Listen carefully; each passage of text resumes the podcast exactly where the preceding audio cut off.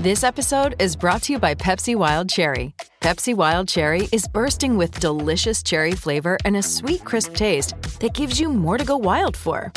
Getting wild may look different these days, but whether it's opting for a solo Friday binge watch or a big night out, everyone can indulge in their wild side with Pepsi Wild Cherry. Also available in Zero Sugar. So grab a Pepsi Wild Cherry and get wild. This is Ryan Arcidiacono, and I'll shout out to the Bulls HQ podcast. All the way from Australia, we represent, and thanks for all the support.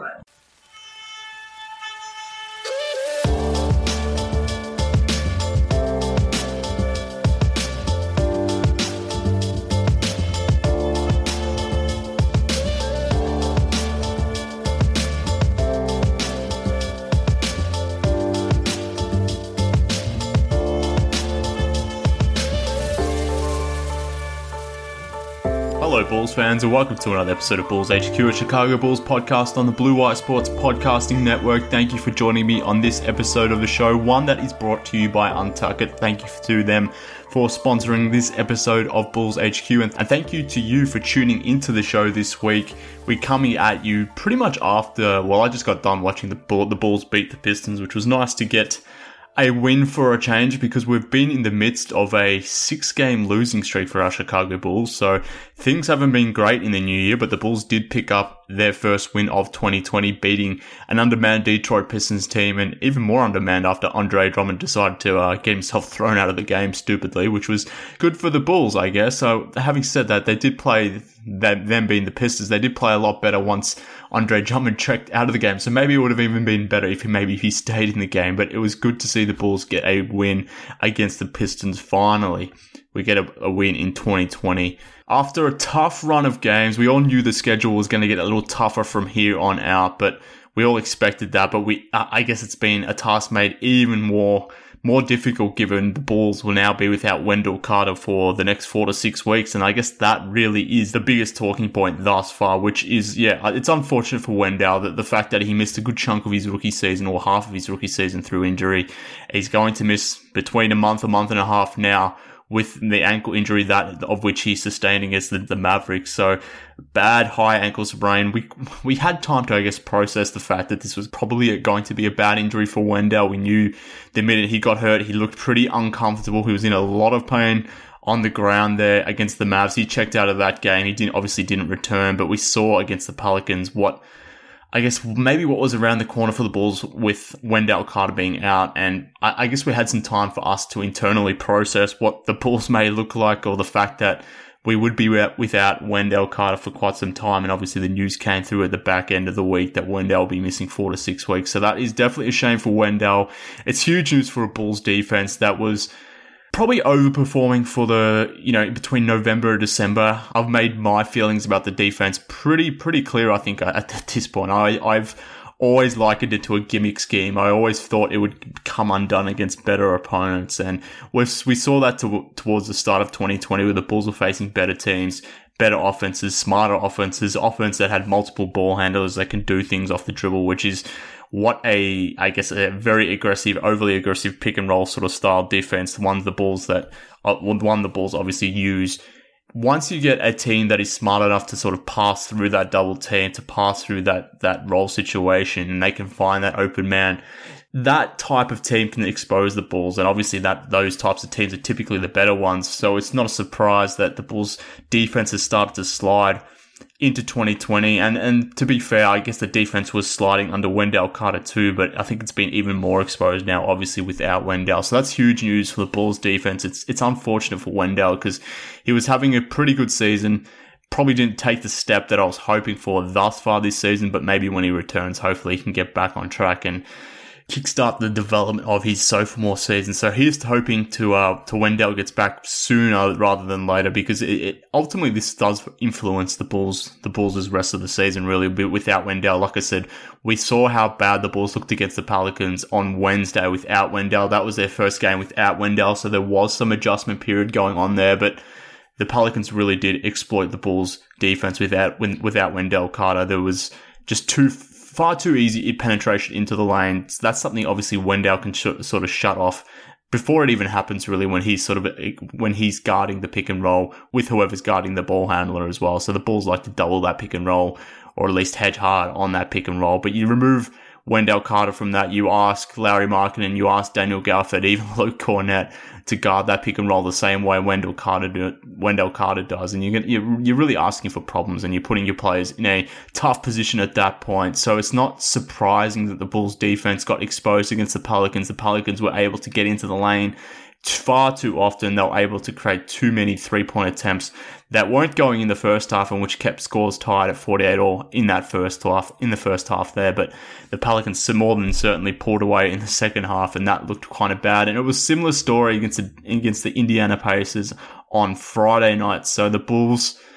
we're just outclassed in the paint against the Pacers. 70 points, I think the Pacers had in the paint compared to the Bulls 36. So the Bulls were just absolutely destroyed, particularly by Miles Turner. So the, the Pacers didn't actually have Sabonis in this game. They didn't have Malcolm Brogdon and they most definitely didn't have Victor Oladipo. So they were down three starters as well. But the Pacers front line still demolished the Bulls in that game. So again, not a super surprise. Lauri Markkanen, I think at this point, I think it's pretty clear that he's not a center he's been getting more minutes at center with Wendell out. But uh, uh, to me, at least to my eyes, it doesn't look like Lauri Markkanen's ever going to be a center in the NBA. So to me, he's strictly a power forward at this point. But he's filling in for for Wendell at center right now, or at least logging some of his minutes at center. But that did not go well against the Pacers to the point where Daniel Gafford is getting more minutes. He got the start against the Pacers. He's definitely got the start against the uh, the Detroit Pistons here, which I thought may be a problem going up against Andre Drummond a big, big man that would uh, potentially destroy the Bulls on the glass, given what Miles Turner had done only a night earlier. But thankfully, uh, Andre Drummond was not engaged in this game at all, so the Bulls maybe got a, got away with one there because Drummond just did not want to play basketball tonight. But the, without Wendell Carter, the Bulls are going to be exposed on the glass. Their defense is going to be exposed, and we saw that against the Pelicans. We saw that against the Pacers. Good win for the Bulls against the Detroit Pistons. Their scheme, their defensive scheme makes more sense against a Pistons team, one that doesn't have a lot of shooting, particularly when you have Luke Kennard out of the out of the rotation. He was out injured against the Bulls, so you take away the Kennard, you take away their best shooter. They don't have much shooting on the perimeter. They don't, they don't have a lot of playmakers on the perimeter either. It was pretty much just Derrick Rose doing stuff for the Pistons against the Bulls last night. So in that sense, you don't have a lot of defensive responsibility on, in the pick and roll to take away that ball handler for the balls. That's very easy. Like I said, the fact of, that Andre Drummond didn't really show up in this game, you didn't have that that rim rolling threat that typically has sort of hurt the balls with their defensive style. So the Bulls were able to use their their their current de- defensive formation against the Pistons and were able to get away with it or not feel the loss of Carter because well, basically the Pistons aren't up for it. I guess the Bulls have had the Pistons measure all season. They're now four and zero oh against the Pistons this year, which is pretty damn despicable if you're a Detroit Pistons fan. I mean, we've had our issues as, Bull- as Bulls fans this year, but imagine being a Pistons fan at this point. You're getting absolutely smashed by the Bulls. I mean, that is damn tough if you're a Pistons fan right now, but. Yeah, it, it, a good win for the Bulls. They needed that. They're up to 14 and 26 now on the season. So obviously not a good record. Still I guess, mathematically have a chance of pushing towards that 8th seed, but I, I don't know what it means at this point, which I guess is another repercussion of the Wendell Carter injury because we, as we progress here through January and into February, the schedule will get tougher for the Bulls. It's going to get continue to get harder. So I, I don't expect too many more wins coming up up here, and I expect those losses to continue to rack up to the point where we see more of the Bulls that we saw against the Pacers or the Pelicans more so than what we saw against the Pistons tonight. But it was good to get a little bit of a mini reprieve here to get a win of sorts. But we have to sort of start asking the question: if the losses do start to pile up, what does that mean? For the remainder of the season because this next four to six weeks, I've been saying this quite often, but the next four to six weeks are ultimately going to define this season. But if the Bulls come through the next sort of 15 games and they go 5 and 10 or maybe even worse, then that's pretty much the season done. You're not getting into that eighth seed. So at that point, when Wendell's coming back towards the trade deadline, what what are the Bulls doing at that point? Are they are they looking at being sellers at the deadline? Are they looking at being buyers? Probably not. I'm assuming they're going to be sellers on guys like Denzel Valentine, who Joe Cowley reported today isn't very happy with his role, which is you know we could all assume as much given he's now all of a sudden out of Jim Boylen's rotation for whatever reason. Guys like Tomas Satoransky, even Thad Young, are they trade pieces? Should the Bulls be selling them? And maybe if they go the next 15 games and only win five of those games, and all of a sudden they're, instead of being 12 games under 500, they're, they're 17 games under, under 500 or something even worse, then you're really looking at this season as another lost season and you have to start thinking about maybe trading some of these players. So this Wendell Carter injury, whilst it will have impacts on the Bulls on the court from a defensive standpoint, obviously from a rotational standpoint, we've, we talked about Lauri Markkanen getting more minutes at center. We talked about Daniel Gafford now starting, even Luke Kornet coming off the bench against the Pistons, being a plus 20, drilling 15 points off the bench. I mean, we got a good Luke Kornet game, so thankfully the Bulls didn't waste that. But obviously there's been some impacts in terms of the rotation with Wendell being out. But this injury with him missing four to six weeks, it's going to have repercussions across the floor for the Bulls. So the next couple of weeks are going to be super interesting to see how they manage that all because their season ultimately hinges on that. And making the Carter injury maybe even worse is the fact that Daniel Gafford and Lauri Markkanen have their own ankle issues. So if you happen to miss that earlier in the week, Lauri Markkanen hurt himself against the Boston Celtics, I think it was, Marcus Smart sort of flail, flailing himself into a into a drive which caught Markkanen's leg under him. He sort of fell onto Markkanen's leg, which rolled his ankle. And Lauri has been playing hurt, I guess, for the last few games. Jim Boylen spoke about it after the Pacers game. The fact that he loves the fact that uh, that Lauri's out here sort of playing through an injury, which is kind of ridiculous for anyone to suggest as much. But that is what Boylen went with. So Lauri has been playing with his own ankle, issue. Gafford got hurt against the Dallas Mavericks again with the, with an ankle issue for him as well. He managed to play through it, so not as severe as the ankle issue that Wendell Carter obviously sustained. But Gafford is hurt right now. He's got his own ankle issue, as does Markkanen, and I guess that was probably the the main I guess that was another big talking point of this week as well. The fact that Daniel Gafford not only played out the Dallas Maverick game, but wasn't even subbed out of the Dallas Maverick game when he was injured.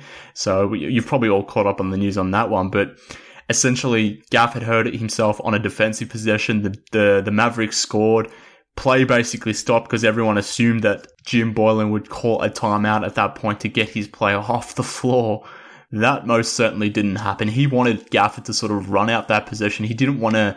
He didn't want to call a timeout for whatever reason. It was basically the end of the second, end of the first half. There was like 40 seconds left. So I don't know why he was trying to conserve a timeout at that point. He obviously copped a bit of flack uh, the previous game against the Celtics for calling a timeout and, and having to get Markkanen off the floor with four minutes left to go in that game. And he basically was without a a timeout at that point. So the previous game, he got some crap from, well, the media were asking questions, but certainly us online were definitely blaming Boylen as to why the hell he only had the one timeout at that point to, to take Markkanen out of the game.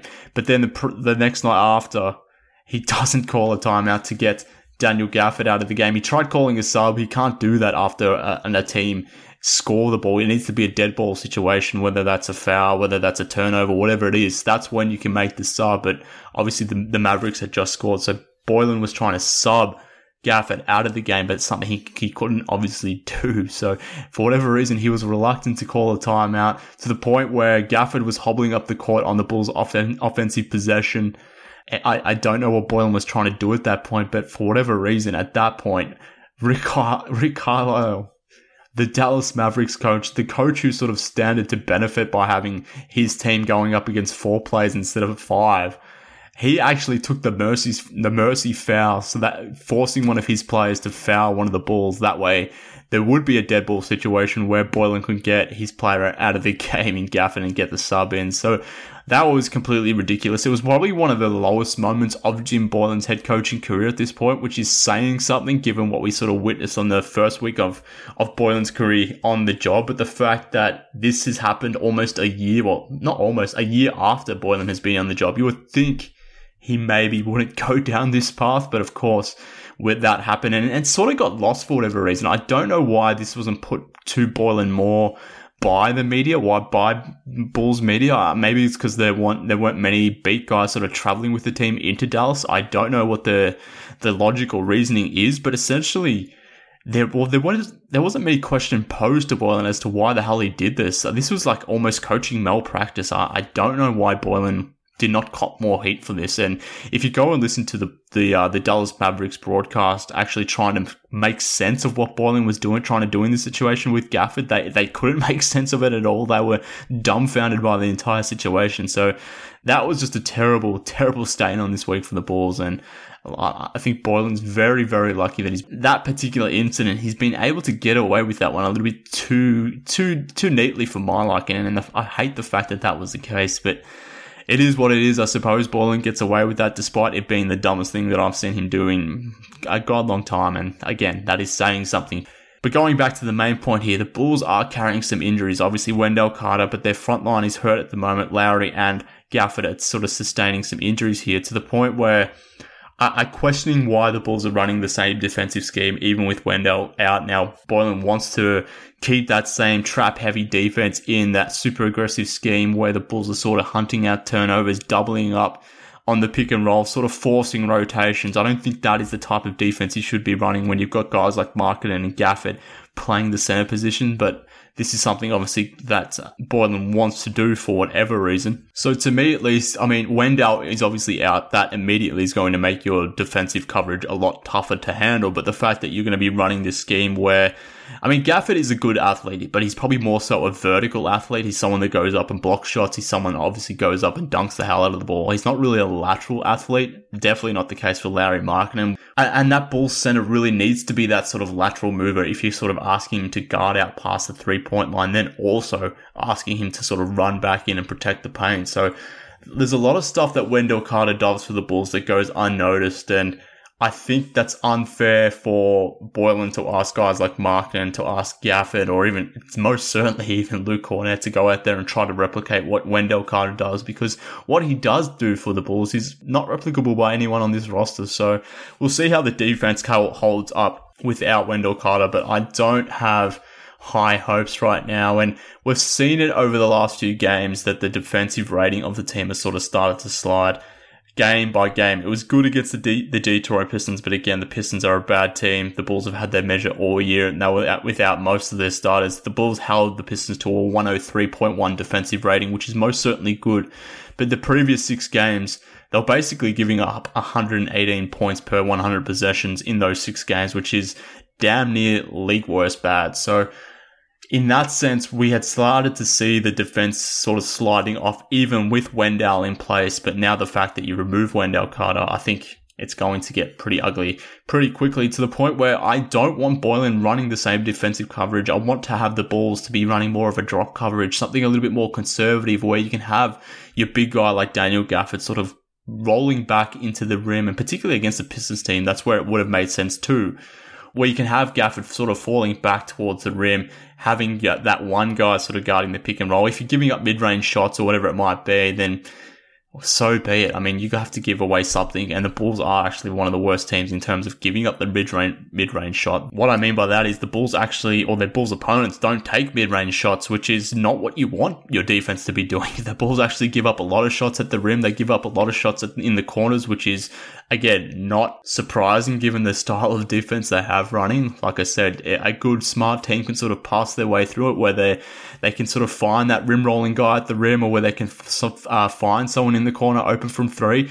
So it's not surprising the shots that they do give up, but in a drop coverage, you're giving up those sort of mid range shots. You're giving up maybe some threes at the top, but if that's the adjustment you need to make to, in order to get guys like Gafford closer to the rim and maybe just adjust your defensive scheme slightly with Wendell out, I think the Bulls, that's the adjustment the Bulls need to make. Obviously, it's tough to make that adjustment mid-season. So I understand, I understand sort of changing or shaping your coverage a little bit differently in, in the middle of a season is a tough ask. And the Bulls did slightly change their defense somewhat against the Pacers where they were switching a little bit more later in the game, but they got carved up doing that as well because again, guys like Gafford and Markin aren't lateral movers to the point where you can have them on an island against smaller guys. So that's not going to work either. You, you, can't switch. You're going to have to drop back a little bit more. It means being more conservative. It means you're not going to get as many turnovers and get into the passing lane as often, but who cares? I mean, just change what you're doing now just to hopefully sustain the game a little bit more and at least be, make the games a little bit more competitive. So that's what I would do. That's what I would like to see Boylen do, but uh, we will see what will happen over the coming games. But thus far, not much has changed. So something to watch, Bulls fans, as we move forward here with life without Wendell Carter for the next four to six weeks, which is going to be tough. It's going to be a rough watch, but it is what it is, unfortunately. But that is enough about the defense for now. I'm sure we'll be talking about that plenty going forward, but I want to talk about a little bit more about our Bulls. But first, let me tell you about this week's sponsor. Ever seen an untucked button down? They look really bad. Do you know why that is? Because they weren't meant to be worn that way. Thankfully, there's Untuckit the original button down shirt actually designed to be worn untucked. No matter your size or shape, untucked shirts always fall at the perfect untucked length. With more than 50 fit combinations, untucked shirts look great on tall, short, slim, and athletic guys of all ages. For me, I'm probably 5'10, checking in around 180, something like that. Obviously, not a huge frame, but these untucked shirts fit me very, very nicely. Another cool thing about these shirts as well is you can choose your style like wrinkle free button downs, super soft flannels, outerwear, and more. With Untuckit, your shirts will never look baggy, bulgy, too long, or too big again. And their website is super easy to use. They even have a whole page devoted to helping you find your fit. So whether you're shopping for the perfect gift or trying to craft a smart, relaxed style of your own, Untuckit is the way to go. Visit untuckit.com and use code BLUE for 20% off at checkout. That's U-N-T-U-C-K-I-T.com and promo code BLUE for 20% off. Alright, back to the podcast now, Bulls fans. Let's keep talking Bulls. Like I said, a very impressive win. Well, maybe that's pushing it too far. A nice win for the Bulls against the Pistons, an undermanned Pistons team. But it was a solid game. Pretty much everyone performed for the Bulls in this one. Like I said, that they got the Luke Kornet game. He finally showed up. Luke Kornet finally showed up this season, coming off the bench raining threes. He actually attempted nine threes in this game. This was the matchup that makes probably most sense for a Luke Kornet type center, the one where you're playing against Drummond or you're playing against a big that sort of operates in the rim or around the rim, doesn't want to come out to the three point line. This is the kind of opponent you want to match Luke Kornet up against because he's basically going to be ready for catch and shoots all game. And that's why he was managed to get nine attempts in this one, 15 points for Luke Kornet, team high plus 20 plus 20 for Luke Kornet in a nine point game. So big game for him. Happy to see he actually had a positive game for once. But it was also a nice Zach LaVine game. 25 points for Zach, six assists, four rebounds. He's been playing much better of late. We obviously saw Zach sort of well, really be the lone force against the Indiana, Indiana Pacers. No one really showed up for the Bulls in that one.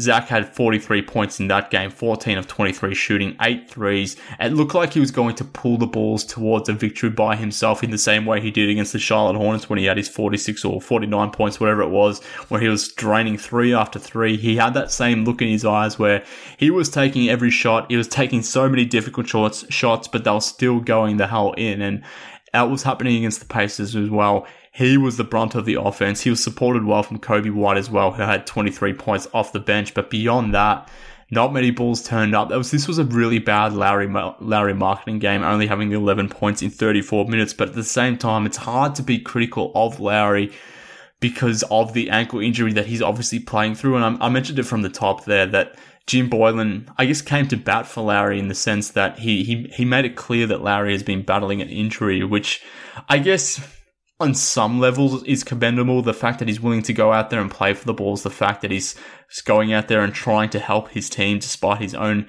ailments. But at the same time, you don't want to be risking someone of Lauri's stature by sort of risking his ankle even more by putting him out there when he's clearly hobbled, obviously not performing. He's limited to a degree. That's why he's not necessarily going out there and hunting out his own offense. Only nine attempts against the Pacers pretty similar against the Detroit, Detroit Pistons as well. Only 14 points for Markkanen on 11 shots. So he's clearly fading into the background of the offense at the moment. Obviously, because he's limited, he probably has or is struggling with the, his ability to get on the move and to get into the lanes. And obviously, that's made a lot tougher to do when you're playing on a bum ankle sort of thing. So I, I, I don't want to be too critical of Lauri, even though he has looked lost somewhat. But at the same time, he's out there, he's trying to play, he's obviously is playing, but he isn't looking great, which again, justifiably so, but it's tough seeing him go out there and, and, and sort of go back to, or reverting back to what we saw in maybe October, November, and it was unexplainable as to what Lauri was happening at, at, that point. Maybe it was the oblique injury. We obviously know he's carrying an ankle issue now, but I don't know. It just doesn't sit with well with me that the fact that Lauri's sort of pushing through here with an injury. Same thing with Daniel Gafford. Obviously, the Bulls need bodies. They can't have their entire front line out with injuries. Someone needs to show up and play, but. I don't know. At the same time, I'm torn. I, I don't want to see guys going out there injured and playing and maybe hurting themselves even more. I think that's you know, in the age of load management where other teams are resting their players that may be sore, I think even about the Memphis Grizzlies when Ja Morant, when his back was sort of sore, they were resting him on back to backs, even holding him out of some games because his back was tightening up and those sorts of things. Obviously, a player like Morant, he's young, he doesn't have the miles on his legs like Kawhi Leonard does as an example, but they were still wise enough to maybe hold out their guy and, and just try to manage him through the season. So I just wonder if the Bulls are pushing their guys a little too hard here, and uh, there's probably some people listening to this and just cringing at me even suggesting as much. But I don't know. Obviously, Carter's out injured. The Bulls are they're a key front court player down, but I, I just wonder if they're pushing it a little bit too far here, where maybe Daniel Gafford or, or Lauri Markkanen, maybe they, they injure their ankle again and it, it, goes down or it gets a lot worse than what it previously was. And we saw that for Gafford against the Pacers where he tried to guard on the perimeter. He got his legs sort of, or he got his ankles broken a little bit but again, that's to be expected given one of his ankles is probably already sore. One of the ligaments in his ankles have already been stretched. I mean, I'm not blaming Gafford for being cooked on an offensive possession, but he almost re-injured himself on there. He got up gingerly and sort of was hobbling down the court. So, I don't know. This is this is a, a watch this space type thing with the Bulls and with Mark and with Gafford. Hopefully, those injuries don't rear their heads going forward in the next few weeks because the Bulls can't afford that to happen particularly with some bigger front lines coming up for the Bulls that, that they've got to face in the next few days. They've got the Philadelphia 76ers on Friday now. The Sixers are we're going to be without Joel Embiid, so that makes it a little easier, but there's still a very, very big team. The Bulls also have the Bucks on the following Monday on the 20th of Jan. That is a big team. So they've just got to be a little careful here that these guys don't pick up another injury. So again, watch this space on that one. But I mentioned the record from before 14 and 26 now for the Bulls, where they've played 40 games at this point in the season. We're essentially at the halfway point of the season. We will, we will be at the halfway point after the Bulls hit the road and face the Boston Celtics tonight in Boston. So after that game, we would have played 41 games. We'll see where the record lies at that point. But essentially, we're we're at the halfway point right now. And I don't know. After this Pistons game, there was an overwhelming thought that came in my mind that after a nice little win here. Even though the Bulls are now 12 games under 500, which is most certainly not what any of us thought that where they would be at this point, I couldn't help but think that despite all the issues that we've talked about this season, despite the defensive scheme that I personally do not like, the fact that the Bulls are a bottom five offense again, the fact that players are injured, obviously Otto Porter's basically missed the entire season, now Wendell's missing time all the other nonsense that we have sort of had to talk about on this podcast, obviously, most certainly Jim Boylen and all the nonsense that comes with him. Despite all that, I can't help but think that the Bulls should be a 500 team right now. And I, again, that was the overwhelming thought that I had after this Pistons win to the point where I, I was thinking in my head, it, it only takes six games maybe to go differently. And then all of a sudden, instead of being 12 games at under 500, the Bulls are at 500. If, if some of those losses that they have, six of those loss, losses instead turn into wins, then we're looking at a team that's currently 20 and 20. And straight off the top of my head, I was going back to the two losses to the Warriors games, which definitely should not have happened. I go back to one of the first games that the Bulls played this season against the Knicks. That was a game that they had control over, one that they were up double digits in. Obviously, the Bulls have had problems with double digits leads all season that was the game they most definitely shouldn't have dropped. They lost one to the Cleveland Cavaliers not there long after. We obviously have seen them drop two games to the Charlotte Hornets. There's just been games where they shouldn't have lost and they have to the point where I can't help but think maybe there's six, maybe there's seven, maybe there's even more games than that where if they just execute a little bit better, they could probably eke out these wins and maybe the Bulls are 20 and 20 right now or somewhere in that vicinity, even if they're 19 and 21 something like that to the point where the whole perception of the of this season just changes dramatically if for whatever reason they don't drop these stupid games that they shouldn't have lost. So that was the overwhelming thought that I had against the Pistons because I guess the Bulls have just royally destroyed the the Pistons this year. They've killed the Atlanta Hawks.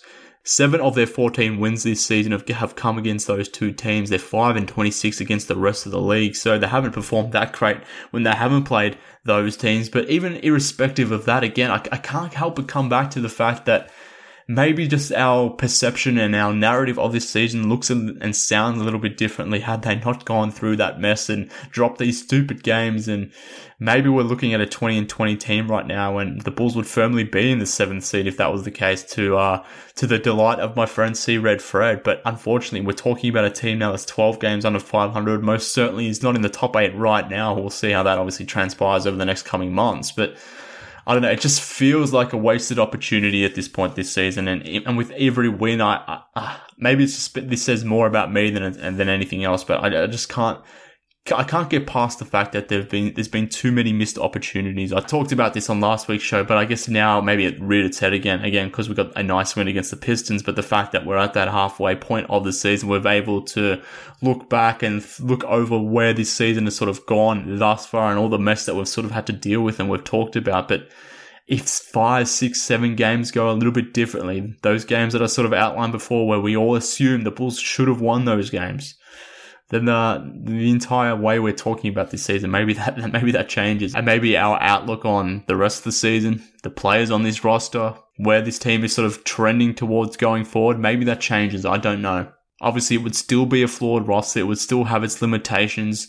We would still be talking about how bad a coach Jim Boylen is and the fact that his scheme still is stupid, irrespective of the results. The process of it is dumb but maybe the decibels of our voice wouldn't be ringing so loudly at that point. I don't know, but it's something I think about now as we push forward, and I see these ra- these losses sort of continue to rack up, and I, I just wonder, just wonder if we've let a good opportunity sort of slip by this season. But look, like I said, I talked about it last week. I'm sure we'll be talking about it going forward as well. But as I mentioned, the Bulls have the Boston Celtics tonight in Boston. Then they come back to the United Center on Wednesday to, to face the Washington Wizards before playing the Philadelphia 76ers on the road on Friday, then coming home to play the Cavaliers on Saturday night in Chicago. So a pretty it's an interesting week for the Bulls in the sense that I'm probably expecting two losses against the Celtics. I'm hopeful of two wins against the Wizards and Cavaliers. So if they can go 500 this week, that would be ideal for the Bulls. But at the same time, I, I don't know what is the best course of action for this team going forward right now. Do I want to see the team win and maybe push back towards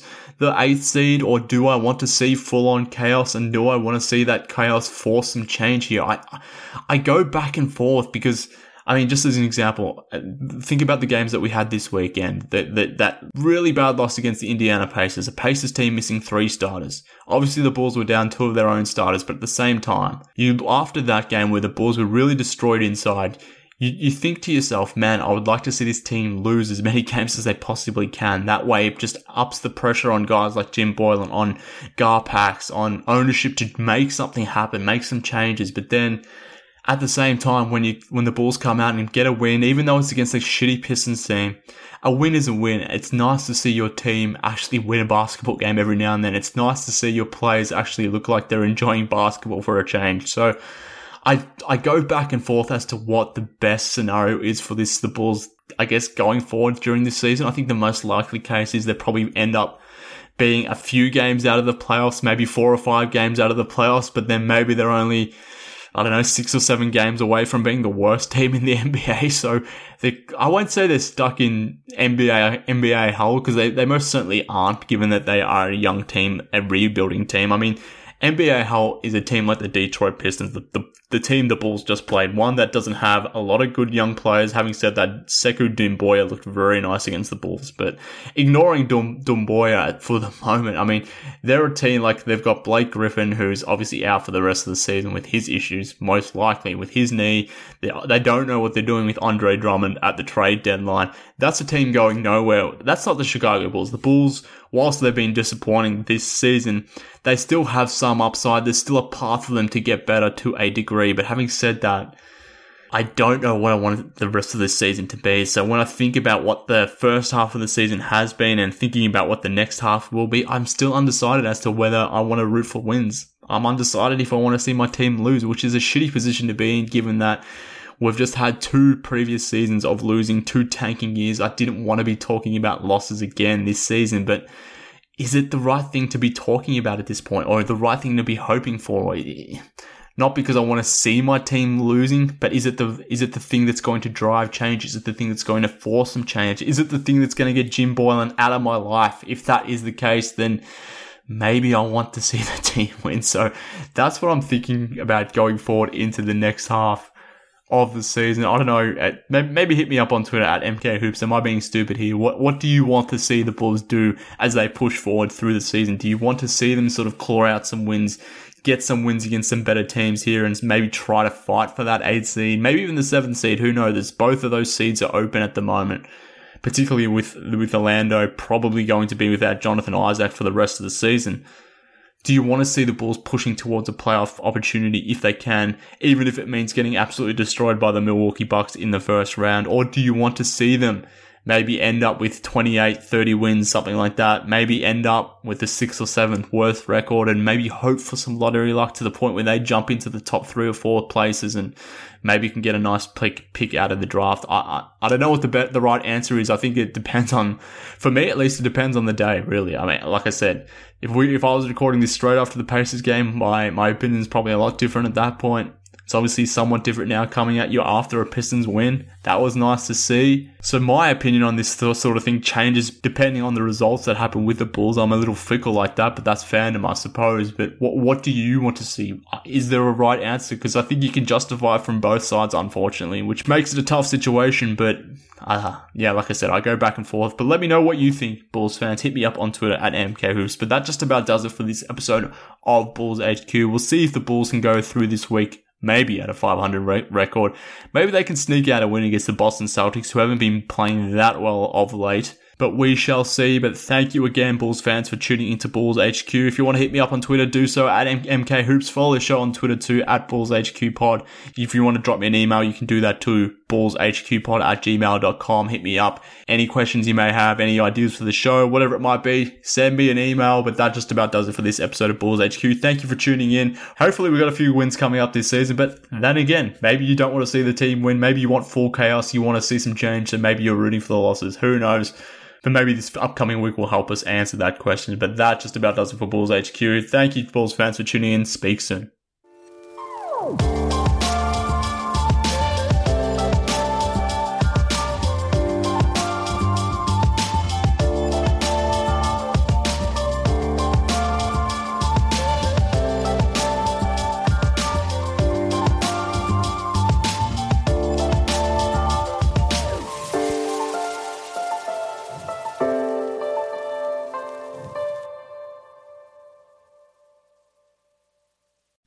Amira Rose Davis, historian and co host of the sports podcast Burn It All Down. And now I'm hosting the new season of American Prodigies, all about black girls in gymnastics. For the last 40 years, black gymnasts have moved from the margins to the core of the sport and changed gymnastics along the way. Now, they tell their stories. You'll meet trailblazers like Diane Durham, superstars like Jordan Chiles, and everyone in between. Listen to American Prodigies on Apple Podcasts, Spotify, Stitcher, or wherever you get your podcasts.